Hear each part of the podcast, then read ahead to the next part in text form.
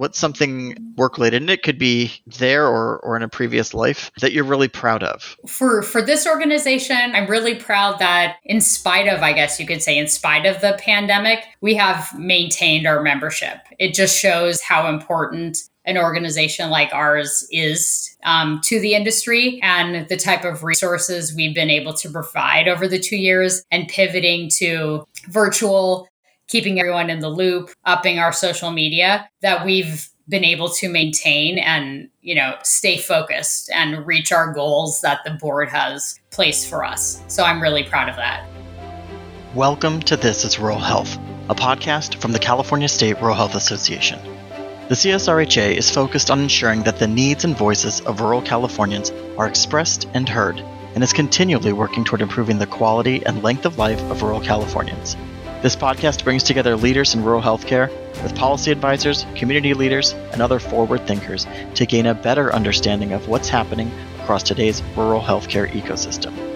Each week, you'll hear the unique perspectives of industry and community leaders and how they're finding innovative solutions to the challenges of a rapidly changing and increasingly complex healthcare industry.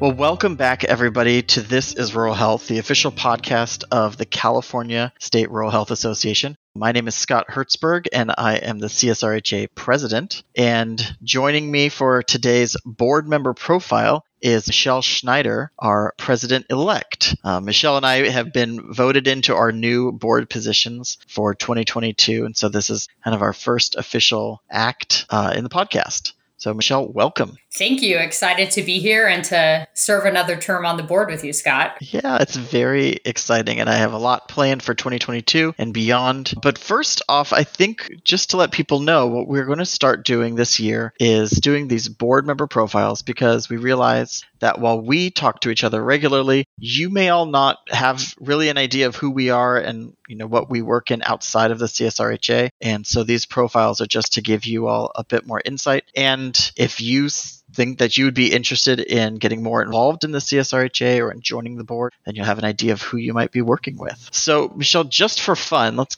kick this off. What is a hobby that you would love to get into? I would love, for many years, I've been interested in wine and not just drinking it, but the growing part, the manufacturing, the weather that's impacted wine. So if I had time and money, I would definitely start exploring wine. I wouldn't be a maker, but definitely become more of an expert. Oh, that's what I was going to ask if you wanted to try making any at, at all. I mean, I love that Lucille Ball, you know, I Love Lucy episode, although that's probably not really hygienically safe these days. But um, I don't think so. I, I'd like to start just learning more and even about the business and small lots versus large lots and aging and I just think it's fascinating. Well, I can tell you, I lived in wine country for a decade, and what I learned is I like sparkly cold wine. so you know, your your hobby can get you as far as you'd like to go. Exactly, exactly. But the good thing is there's something for everyone, and that's also what I like about it. So related to that, you know, maybe related to your wine, is there any fictional place, or we'll say real place, that you'd like to visit? A real place, I'd love to go to Greece. I've never been. I think between the history and the islands, the weather, the pictures I've seen, the food, that is definitely a bucket list trip. Yeah, that that does sound like a nice getaway. Yeah, I haven't traveled really at all.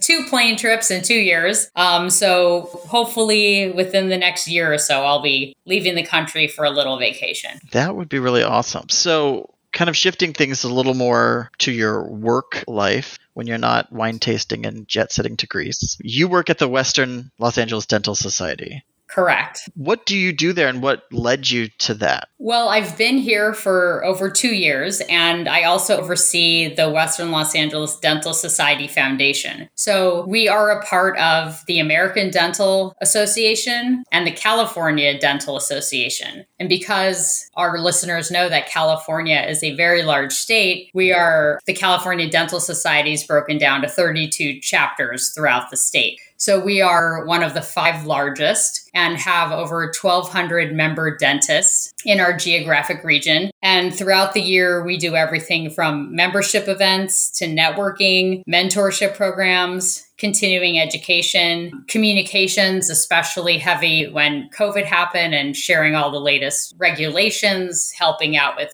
PPE. So, really, it's a lot of uh, communication and strategy. And on the foundation side, we work in the community providing free dental services and um, provide oral health kits and uh, give scholarships to people entering the dental industry everywhere from actual dentists and specialists to hygienists and office workers. So it really is um, everything related to dentistry you could think of. Yeah, that's amazing. Yes, especially for someone whose only experience in the dental industry before was being a patient. Right, right. Well, that's what I was going to ask you. What's something that really surprised you, kind of shifting from a, maybe a patient-facing or not patient patient-oriented, you know, perspective to working in the industry? I would say there is there are so many layers to being a dentist or a specialist from the education and the insurance and really running a business. I think a lot of people, when they enter any industry, they think they're just going to do whatever they train to do or they're passionate about. But it really has so many other layers, like running a business, marketing. Are you properly insured? Do you have the right staff? What about billing? All of that. So there are a lot of layers and regulations you have to follow. I can imagine. And then again, right, especially in the last 2 years with the the grand upheaval in healthcare that's got to be pretty intense. So, what, you know, in your time there, I know you said you've been there just over two years. What's something work related, and it could be there or, or in a previous life, that you're really proud of? For for this organization, I'm really proud that, in spite of, I guess you could say, in spite of the pandemic, we have maintained our membership. It just shows how important an organization like ours is um, to the industry and the type of resources we've been able to provide over the two years and pivoting to virtual, keeping everyone in the loop, upping our social media that we've been able to maintain and you know stay focused and reach our goals that the board has placed for us so i'm really proud of that that's great so if we look away from your professional life to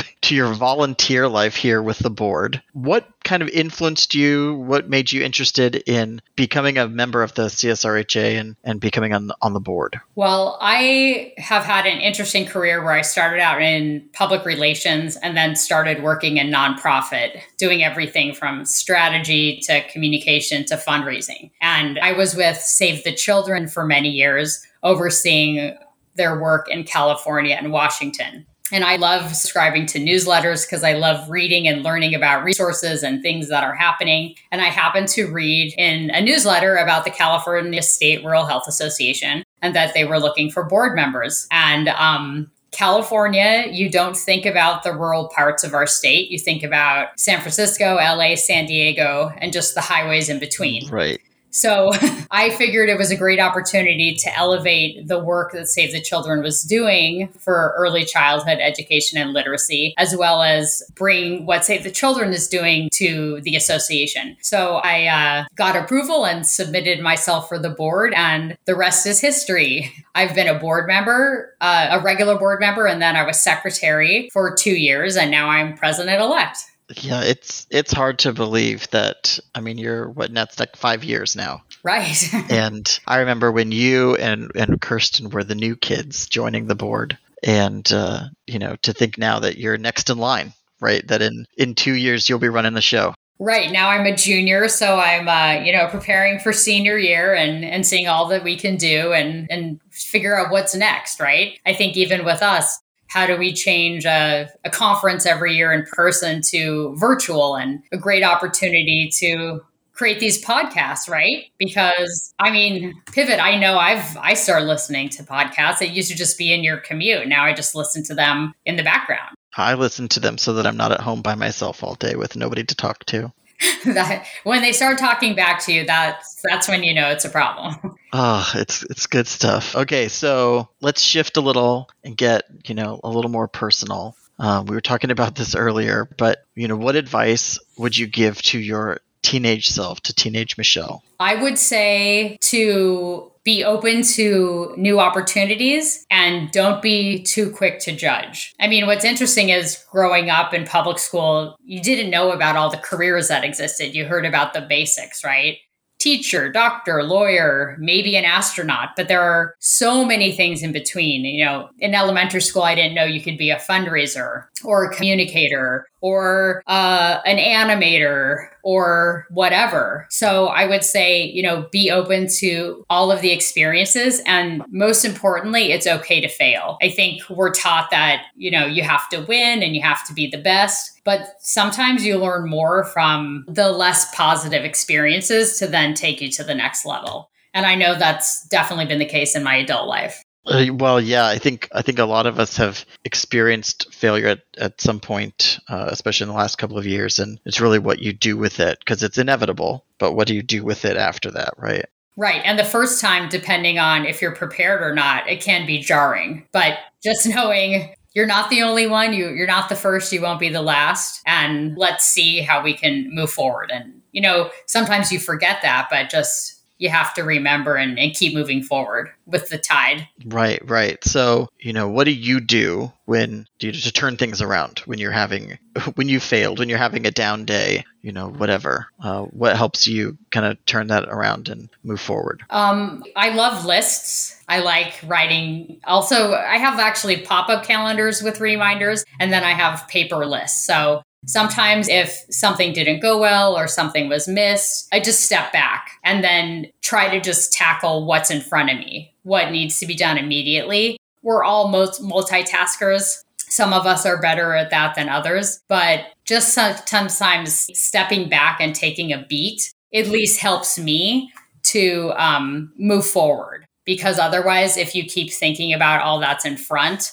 and all that has gone wrong or would gone wrong, you'll you'll become paralyzed and won't be able to accomplish anything. Yeah, that my wife is definitely the the list focused person. Let's like let's make a plan, let's see it through. We hit a dead end, let's pivot, let's keep, you know, take a step back and take a breath. Uh, we talk about sharpen your axe, right? Don't just keep chopping at that tree. Take take a break, sharpen that axe, and then go back at it again. And you, you maybe it'll be a little easier this time. You won't have to work as hard. So, you know, it, from a rural health perspective, you know, one of the themes of our conference a couple years back was re- resilience, right? Rural resilience. And, you know, you seem to be a pretty resilient person. Why is it that resilience is such an important skill you think we should cultivate in rural health?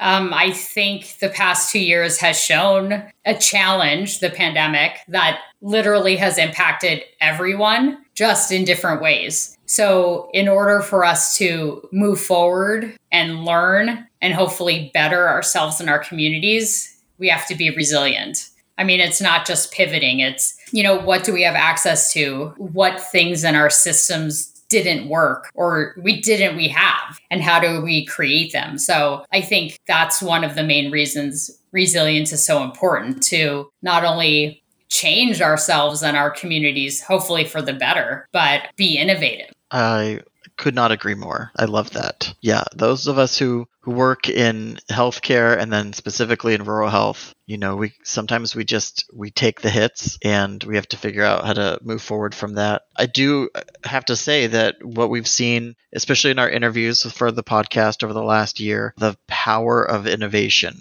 Uh, you know, we've seen so many folks who are taking what has been given to them and figuring out how to make the best of it. And uh, I really appreciate you calling that out. So uh, I think Michelle, thank you so much for being our first board member profile. And I look forward to having a similar conversation uh, with other folks from your perspective, working in, you know, Western Dental, not Western Dental, the Western Los Angeles Dental Society. What do you see as a challenge in rural health, and what do you want to encourage our audience to do to get involved in, in working with that challenge? I would say the challenge with rural is generally access. Are there enough providers? Can people get to the provider with transportation? Uh, if it's telehealth, do people have the right connections or any connection to access telehealth? So, to me, especially seeing the past two years when many offices for medical related appointments were closed, it's good to catch up. Get your teeth cleaned, go to the doctor, get your mammogram. Our health doesn't get put on hold, even though the world did. So, um, and if there aren't resources, reach out to an organization that can help provide the resources and, and be that innovator in your community.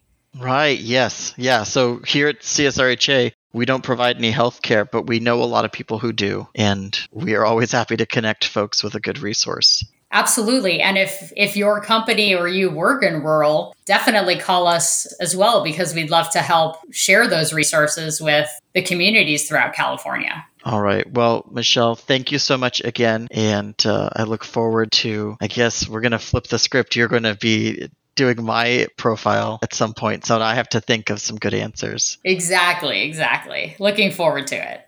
All right. Well, to all of our listeners out there, thank you so much. We hope that you have enjoyed this little peek into uh, some of the, the lives and people that make up our board. And we hope that you will be interested in participating more with the CSRHA. And if you're already a CSRHA member, and you have an interest in joining the board, just like Michelle did uh, five years ago, just uh, reach out to us at podcast at csrha.org and you know we can talk to you or you can reach out at assistant at csrha.org and we'll make a connection.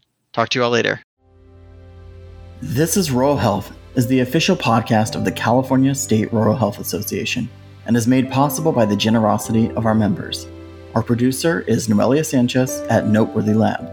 To learn more about the CSRHA or to become a member, visit us at csrha.org. If you have a suggestion for a future guest or topic for the show, email us at podcast at csrha.org. To make sure you don't miss any future episodes, please be sure to like and subscribe to our podcast and to follow us on Twitter at CSRHA Podcast. Thank you so much for your continued support of the California State Rural Health Association. This is Rural Health is copyright by the California State Rural Health Association. To find out more about the CSRHA, visit us at csrha.org.